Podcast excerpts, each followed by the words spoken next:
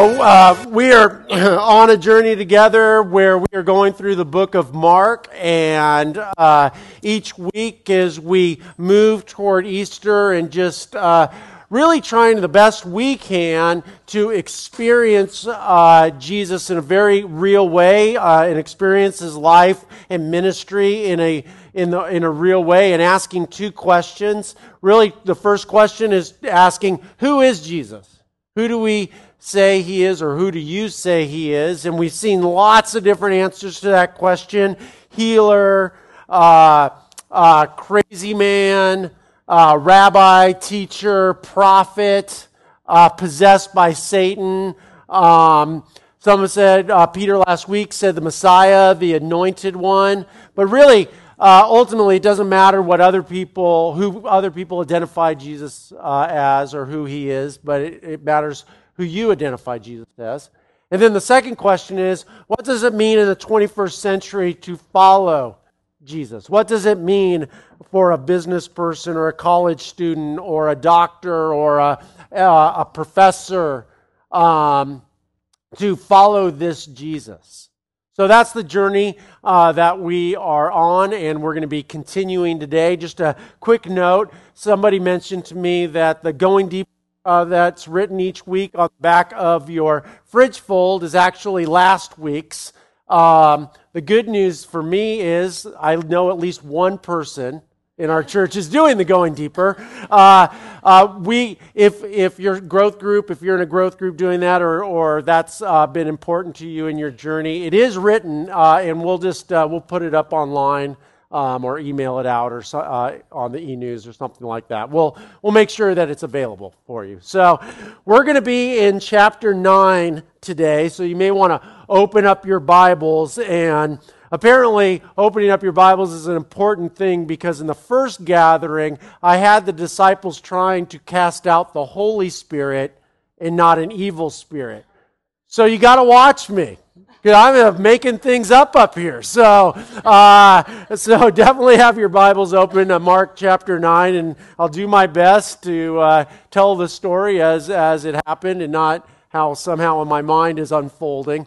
Uh, so last week, if you remember, Jesus, uh, uh, actually the past two weeks, Jesus is kind of changing his ministry from this public healing and teaching ministry where he's collecting crowds to uh, really changing uh, and really uh, focusing on his disciples and, and making sure that they understand who he is and why he came. And uh, also that the past two healings that he's done, he's, he's actually taken the person and taken them out of the public arena and dealt with them on a real intimate, personal level. And uh, so we're going to see a little bit of mixture of, of that again in this transitional period uh, in Jesus' ministry as he goes toward uh, his purpose of dying on the cross for our sins and then raising again. So, uh, in, in verse 2, Mark tells us that six days later, Jesus took Peter, James, and John and led them up a high mountain to be alone. Now, a lot of times we just read over things like this. You know, Peter, James, and John get to go to a, a high mountain. Well, we got to remember that you know what? That he has 12 disciples. So by him taking Peter, James, and John, that means that there's nine other guys who don't, don't get to be with Jesus. Jesus is going to do something really cool. He's going up this mountain, and, and this is a, a, vis, a visual. Uh, symbolic thing of, of going up the mountain eh, throughout the bible that mark is letting us know that when somebody goes up into a mountain that there's going to be a god experience and so you got to you know think oh my gosh you know jesus is his pick peter james and john and he's going to have this mountaintop experience this encounter with god. But you got these other nine guys who didn't get to go. And just kind of their feelings about that and and you know there's been other times where Jesus just took these three and they were part of special healings and things like that. And I think that this is so important in Scripture because so often, especially in the in the days of Facebook and, and things like that, that you know there's this this level of electronic intimacy that we have with people. You know, you look at the news feeds and you learn all sorts of things about people, um, and and it start you start forgetting that there's there's levels of intimacy that that that that God has actually set us up in a certain way. In fact, there there is a, a social kind of law that the average person uh, can only have uh, really 150 acquaintances that they can they can you know synthesize and digest and and know who those people are. Just know them not intimately but just be able to recognize them and and things like that. So those of us you know or those of you who have like a thousand friends on facebook you know or something like that or 5000 i think is the limit uh, that that you know what? You're you're not you're not really in a, uh, in a relationship with them that you have some sort of loose connection with them but but there's there's something lacking there. And I, I love it when Jesus and God reminds us of these concentric circles of intimacy. And here we have Jesus, and he has his three people inside of the 12 people, who, which who are inside of the 72, the 144, and then everybody else. And him taking a special time and care to invest in these three special relationships. You know, I've had people uh, come up to me and just and and say things like, "Wow, you know, you know so many different people, and and you know, you go somewhere and somebody will, you know, it seems like everybody, you know, every time that somebody will come up and say hi, and I'm sure that you know people like that. Uh, that it seems like they don't know any strangers. Wherever they go, you know, they, they've, they've met somebody or, or somebody's connected with them or, or things like that. And I think a lot of times, uh, I mean, I even notice that about people, and I think that, well, you know, wouldn't that be amazing to, like, wherever you go, know somebody and, and things like that? Uh, but the truth is that uh, when talking with people who, who have that gift and, and things like that, that a lot of times that they're missing these intimate relationships that you may have. In fact, I've, I've told people who've been kind of jealous of, of that gift, saying, you know what? Do you have like one friend? Do you have one friend that you can be real with, totally transparent, that you could tell them anything and they wouldn't turn their back on you? And usually, you know, it's like, yeah, I think I, I have at least one of those friends. And I believe if you if you can count one person, one other person on this planet beside yourself that you can connect with on a really real level like that, that you are way beyond what a lot of people are because we live in a very public, you know, kind of Facebook world but you know and but we're also have become increasingly just lonely. And i want to I challenge you that, that just to really keep that in your mind that you know we ask the question what does it mean to follow jesus? And i'm not saying it's bad to be on facebook. I'm on facebook and and i you know there's a lot of great things about it but never thinking oh you know what?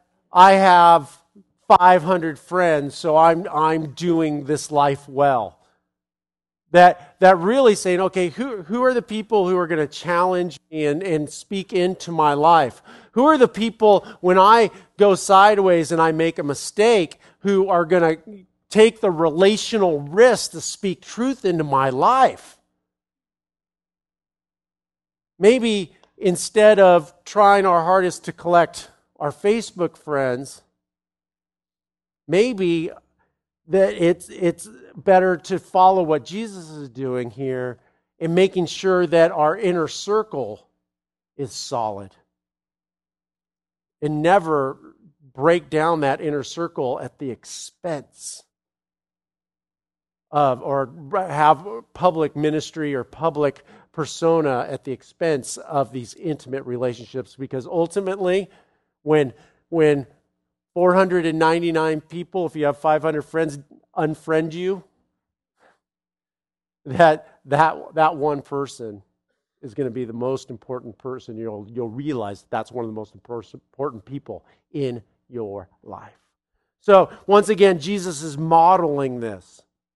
As these men watched Peter, James, and John, Jesus' appearance was transformed, and his clothes became dazzling white far whiter than any earthly bleach could ever make them. Now, granted, this is 2,000 years ago, uh, before OxiClean and all that. But even then, probably even cleaner and brighter than that. Then, verse 4 Then Elijah and Moses appeared and began talking with Jesus. Something's going on here. That that actually we're, we're starting to be able to look at our list, and if we believe the Bible, if we believe the account of, of Mark and what he's telling us here, that, you know, these people who are saying, oh, maybe Jesus is Elijah, or maybe Jesus is one of the prophets of old, like Moses. That if we had a, a list, we could actually cross these two people off that list that Jesus is not Elijah, he's not a prophet of old like Moses, that, that he's somebody else because here they are in the presence of Jesus.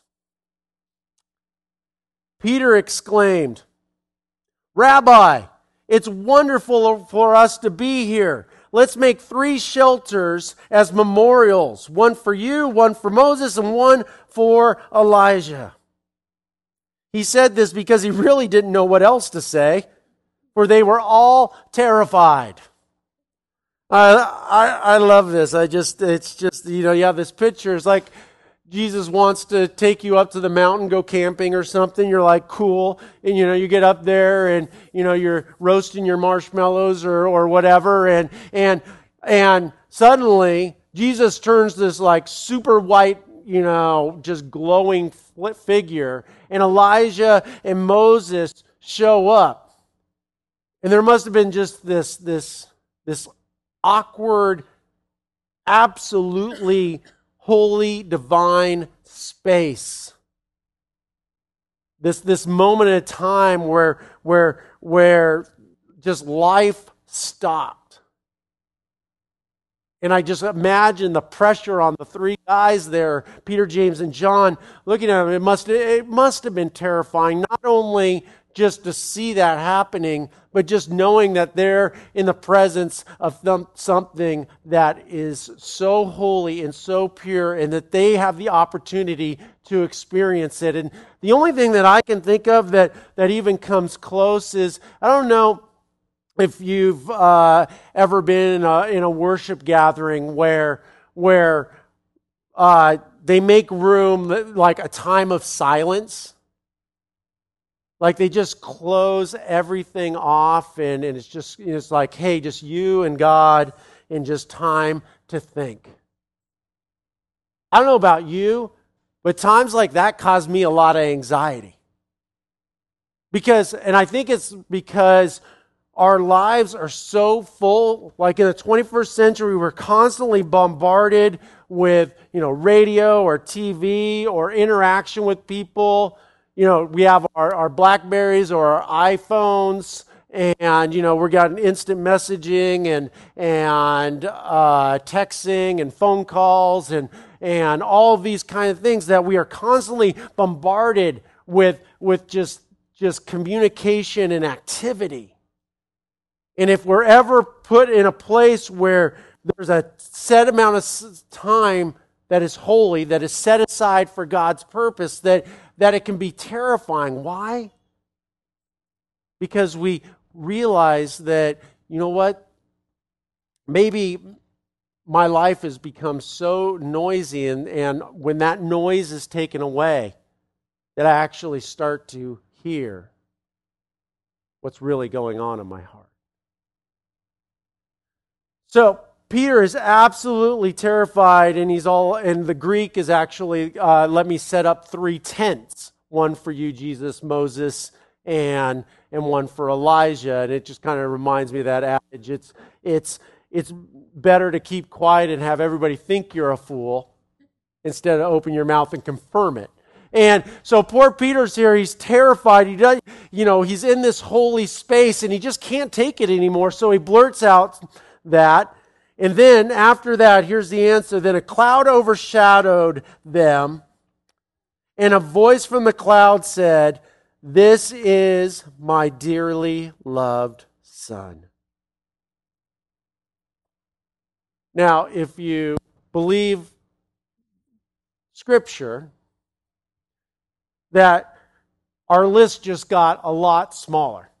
That we have to cross off a whole lot of things off our list because here we have God coming once again and saying, hey, not a prophet old, not primarily a healer or, or a rabbi or any of these things, but yes, indeed, he is the, my son, the very son of God. And when you think about this transfiguration, this transfiguration is actually revealing the deity of Jesus. And the reason that, that Moses and Elijah are there, this is, this is why. Moses represents the Old Testament law that the Israelites were under. That this was the way that they, by obeying the law, this is how they became close to God. So Moses is there. Then you have Elijah there. And Elijah is there because he is confirming that this Jesus fulfills the Old Testament prophecies of the coming Messiah. So they're sitting there and they are confirming this, this visual, you know, up in the mountain experience with God. God saying, This is my son. And flanked, Jesus is being flanked by Elijah and Moses, saying, This is the fulfillment of the law and of the prophecies. And then he goes on and he says, God says, Listen to him. That's like such such important three words there. Listen to him. One thing that I, I do with my kids is I make sure when I'm speaking to them, especially in a correction type time, that, that they are listening to me and they're not just merely hearing me. There's a huge difference between hearing and listening. And I, I'll talk to Boo Bear or Madison, and, and I'm, I'm like, hey, you know, wah wah wah you know what i'm sure that's what it sounds like to them. And you know going on and, and i will pause and i'll say stop what you're doing. Put your focus on me. Look me in the eyes and listen to the words that i am saying to you. I am giving you instruction. And not just instruction for instruction's sake but you know what? When i do that i'm looking at my children and I'm saying, you know what? You are not currently experiencing the life that God has envisioned for you. You are missing out on the blessings that God has in store for, in store for you. And if you just listen, or if you just are hearing my words, but you are not focusing and listening to them, that you are on a path that is going to end up nowhere.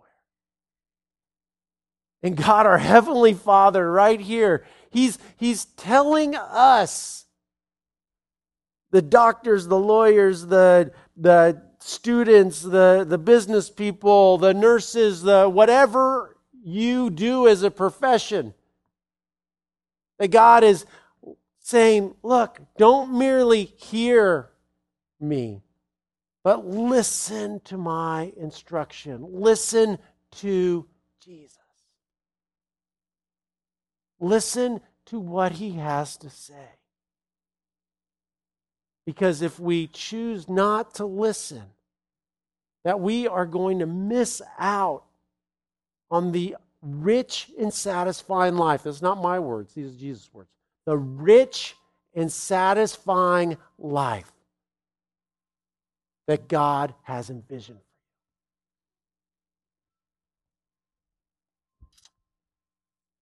And then suddenly, when they looked around, Moses and Elijah were gone, and they saw only Jesus with them. What, what's the significance behind this? Once again, you have Jesus, you have Moses who represents the law, you have Elijah who represents the prophecy, and, and they, they disappear. And it's only Jesus. It's only Jesus. You see, Jesus came not to abolish the law, but to fulfill the law. And at this mountaintop experience, we get this visual of Jesus fulfilling the law and Moses fades away.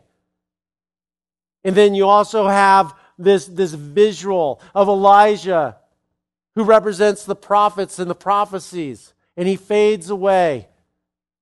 And that Peter, James, and John are sitting there and, and realizing that there is a new covenant that is being made with God and the people of earth.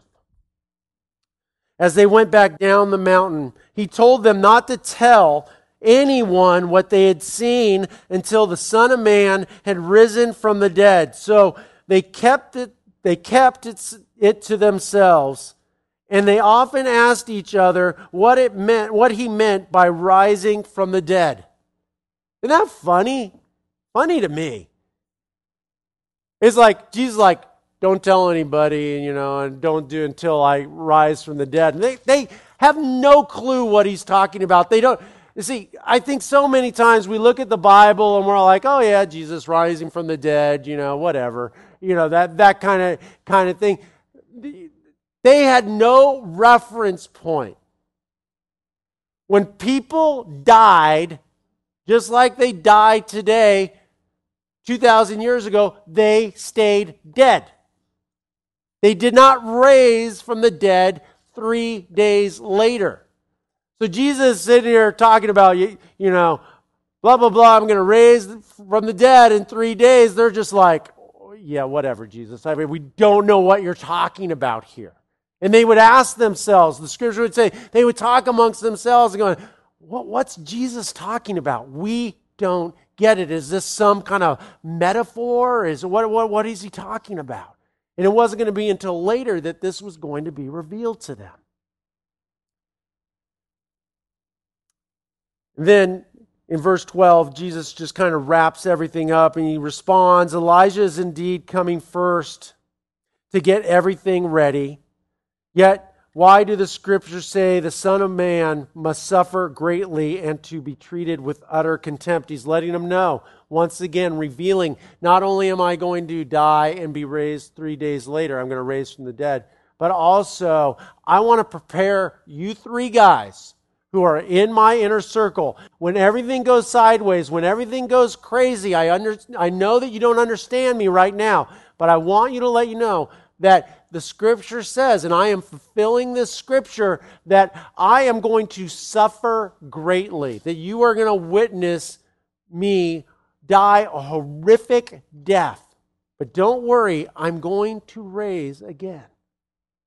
And he's talking about this and just saying, look, I tell you, Elijah has already come, and they chose to abuse him just as the scripture predicted. He's going through and saying, look, this has happened. In fact, he means John the Baptist who filled the role of Elijah, that this had already happened. When they returned to the other disciples, remember the other nine guys who didn't get to go on the mountaintop experience, the camping trip? Well, what were they doing? Well, they saw a large crowd uh, surrounding them, and some teachers of the law were arguing with them. Against, again, the religious rulers of the day are arguing with these other nine guys. When the crowd saw Jesus, they were overwhelmed with awe and they ran to greet him. What is this arguing about? Jesus asked. One of the men in the crowd spoke up and said, Teacher, I brought my son so you could heal him. He is possessed by an evil spirit that won't let him talk. And whenever the spirit seizes him, it throws him violently to the ground. Then he foams at the mouth and grinds his teeth and becomes rigid. So I asked your disciples to cast out the evil spirit, but they couldn't do. Jesus said to them, You faithless people, how long must I be with you? How long must I put up with you? Bring the boy to me. You know, these other nine guys, you just, you got to put yourself in their place that Peter, James, and John get to go be with Jesus, and they're like, well, okay. And some people probably recognized him and like, and knew that, you know, remember previously Jesus had sent them out and gave them the power to, to cast spirits, evil spirits and demons out of people, to heal people. So they're sitting there and they're probably thinking, hey, we've done it before, we can do it again. You know, people coming up and eh, to them and saying, look, we know that you were with Jesus, we know what you've done before. Here, can you do it? And they tried and they failed. They tried and they I think so many times that we try to do things in our, on our own power.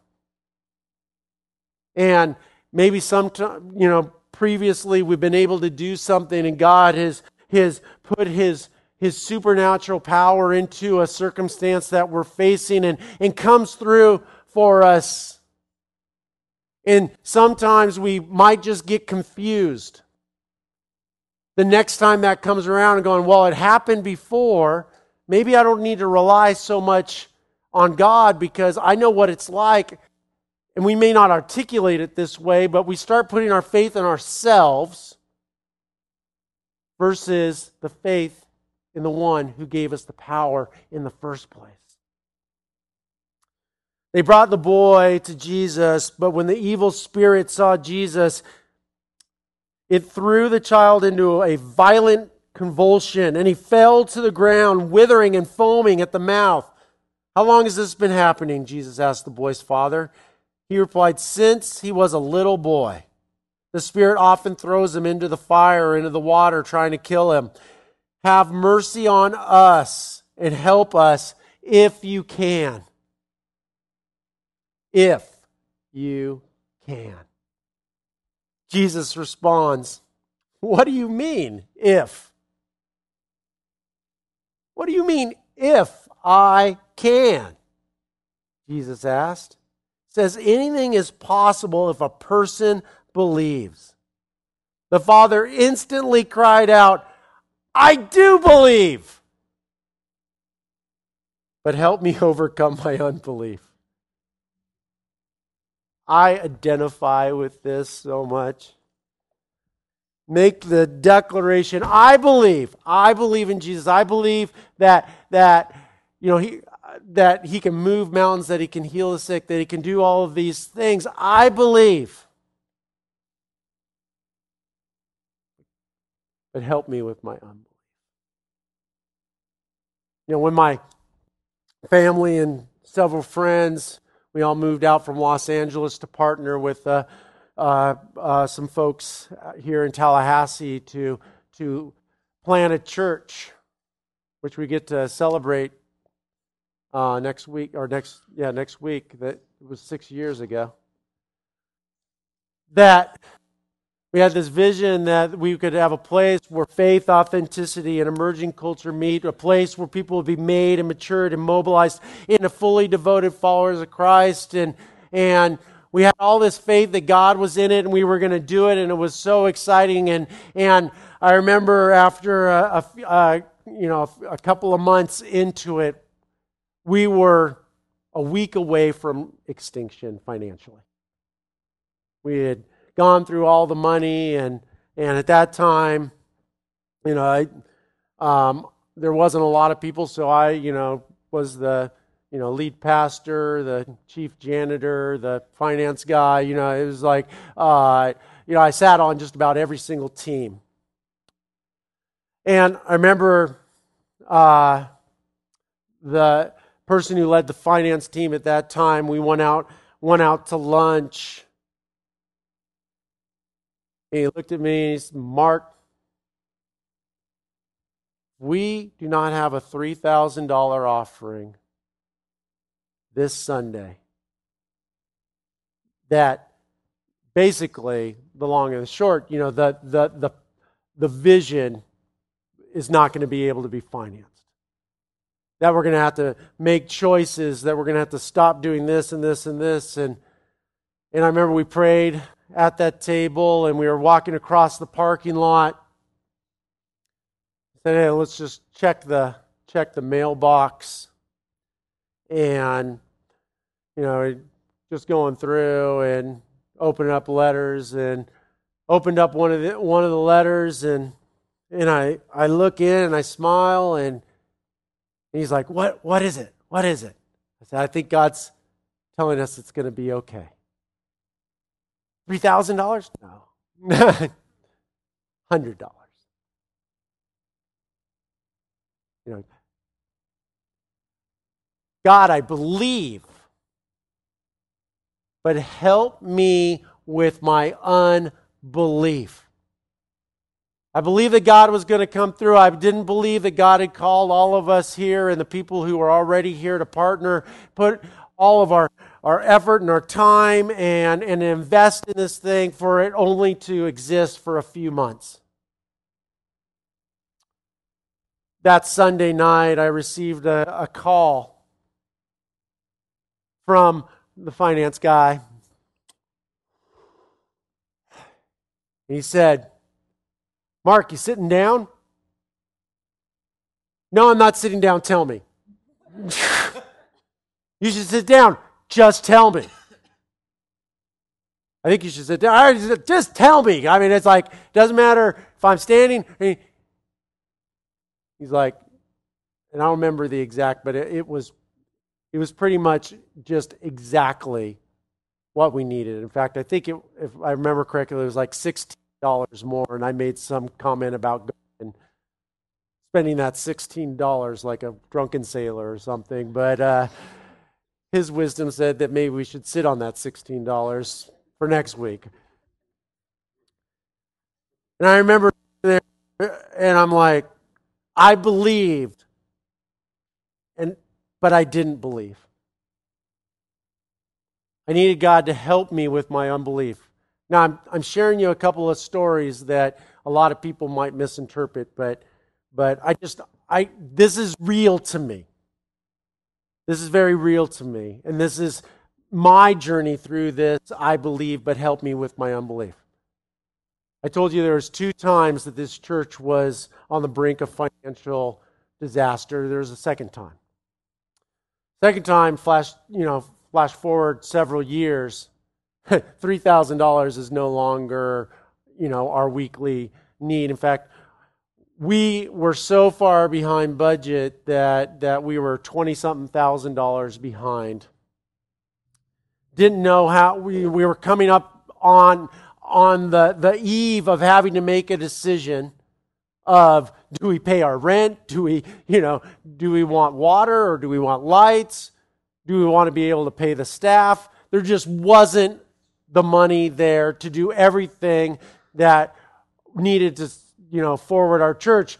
Not to mention that we always, the first checks that we write are to, you know, Guatemala and, and now to Benin and things like that. You know, that's our, you know, our church is giving out to be the tangible hand of Christ. So, so looking at God, we believe that you have called us to do this. We believe that you have called us to make mature, and mobilized, fully devoted followers of Christ, to be a place in Tallahassee that, that where faith, authenticity, emerging culture meet. We believe this.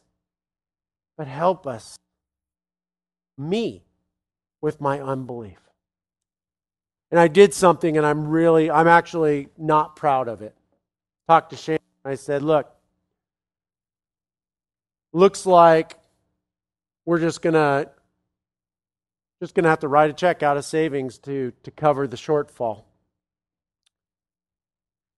Now, that could be interpreted oh, I'm dedicated or I have faith. That's not where it was coming from. It was coming from I've cast out demons before. I can do it again. And if that means I have to write the check to make this place continue, that's what I'm going to do. It was coming from a, that ugly of a place. And I was just sitting there and I was just just praying and God, I was just like, God, you know what? Obviously you don't have it. And I'm gonna have to take the reins here. And I remember just just really struggling through this and just this kind of watershed moment. And there was a knock at my door. And a couple that goes to this church handed me an envelope and said, We just felt that God wanted us to do this. And I thanked them and, and giving the, the relationship with giving and everything is still very strange for me. Coming from the marketplace being a giver uh, uh, it, it, you know, it's still the, the idea, you know, when people give me checks personally, it, it's, it's, it's a difficult thing and God's working, working in that, in that area of my life still. So they wanted me, you know, to look at it, and I, and I looked at it, and I'm like, where did this number come from? And they're like, God just blessed us, and we wanted to port it through check was for $26,000. I didn't even know people had that much money. And I mean, it, it was what was needed. And, and when they left the house, I went and I fell on my knees, literally. And I said, God, I will never doubt you again in the area of finances. You have proven yourself time and time again so faithful. And I need your forgiveness. And I believed, and now you have helped me. You've answered this prayer. You have helped me with my unbelief. And there's still areas like that in my life, I got to tell you. I mean, I'm far from there. And I'm sure that there's areas like that in, in your life. And I think it's perfectly fine to go to God and say, I believe, but help me in this unbelief. I read stuff that you do in the Bible and I believe, but I don't believe it could happen in my life. And I need you to help me in that unbelief. When Jesus saw that the crowd of onlookers were growing, he rebuked the evil spirit. Listen, you spirit that makes this boy unable to hear and speak. He said, I command you to come out of this child and never enter him again. Then the spirit screamed and threw the boy into another violent convulsion and left him. The boy appeared to be dead. A murmur ran through the crowd, and people said, He's dead. But Jesus took him by the hand and helped him to his feet, and he stood up. I love this healing because this healing almost killed the kid. So often, and I have seen this in my own life and I've seen it in other people's lives, that we have an adversity or brokenness or pain or anxiety or depression or financial trouble or, or an illness or something like that or, uh, or addiction. And we know that Jesus can heal us, but we know that the healing, how did he put it? Violent the healing here was violent. And it almost killed him. In fact, it looked like he killed him. And sometimes, when we have these deep rooted issues in our life that the healing process can be as bad or worse than an addiction itself. And this is what I believe. That, that we know that instinctually, and that's why many times we choose not to be healed of these things. We know healing is available. But the path to healing is so frightening to us that we stay in our pain.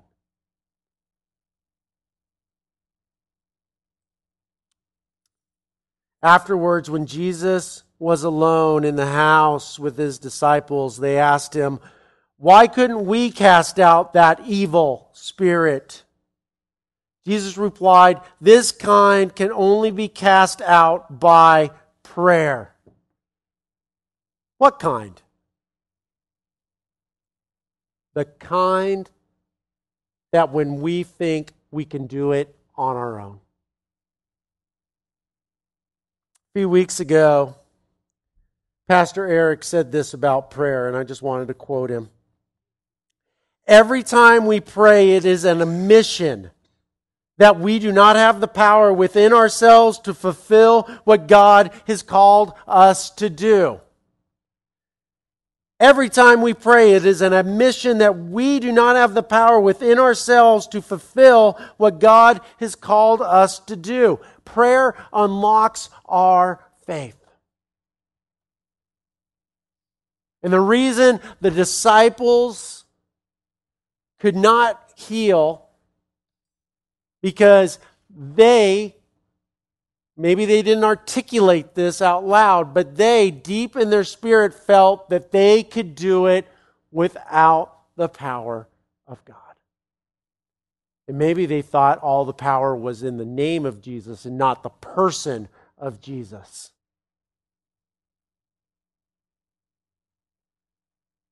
And this is something that, that we need to do as a discipline in, in our life. And this is why prayer is so important.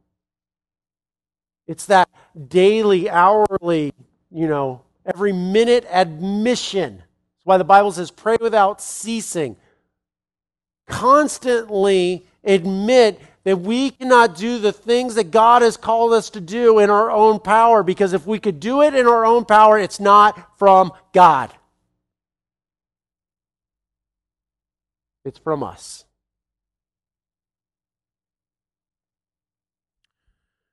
As I just kind of pull back and, and I and I look at this and I I look at the, the, the whole package of, of, of Jesus showing he's the divinity and, and, and shedding off of, of the burden of the law and the fulfillment of the prophecies and, and Jesus reminding the disciples once again that, hey, something is larger than going on than what you think. And my name isn't a magic trick or a spell or something like that. And that the power is not in the knowledge of my name, but the power is in the relationship with the living God.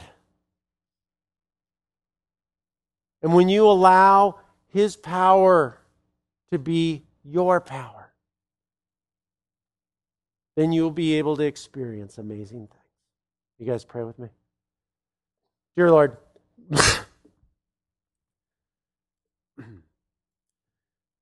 look at this uh, scripture and it it's challenging and and uh, so many times we think we believe and maybe it's an intellectual belief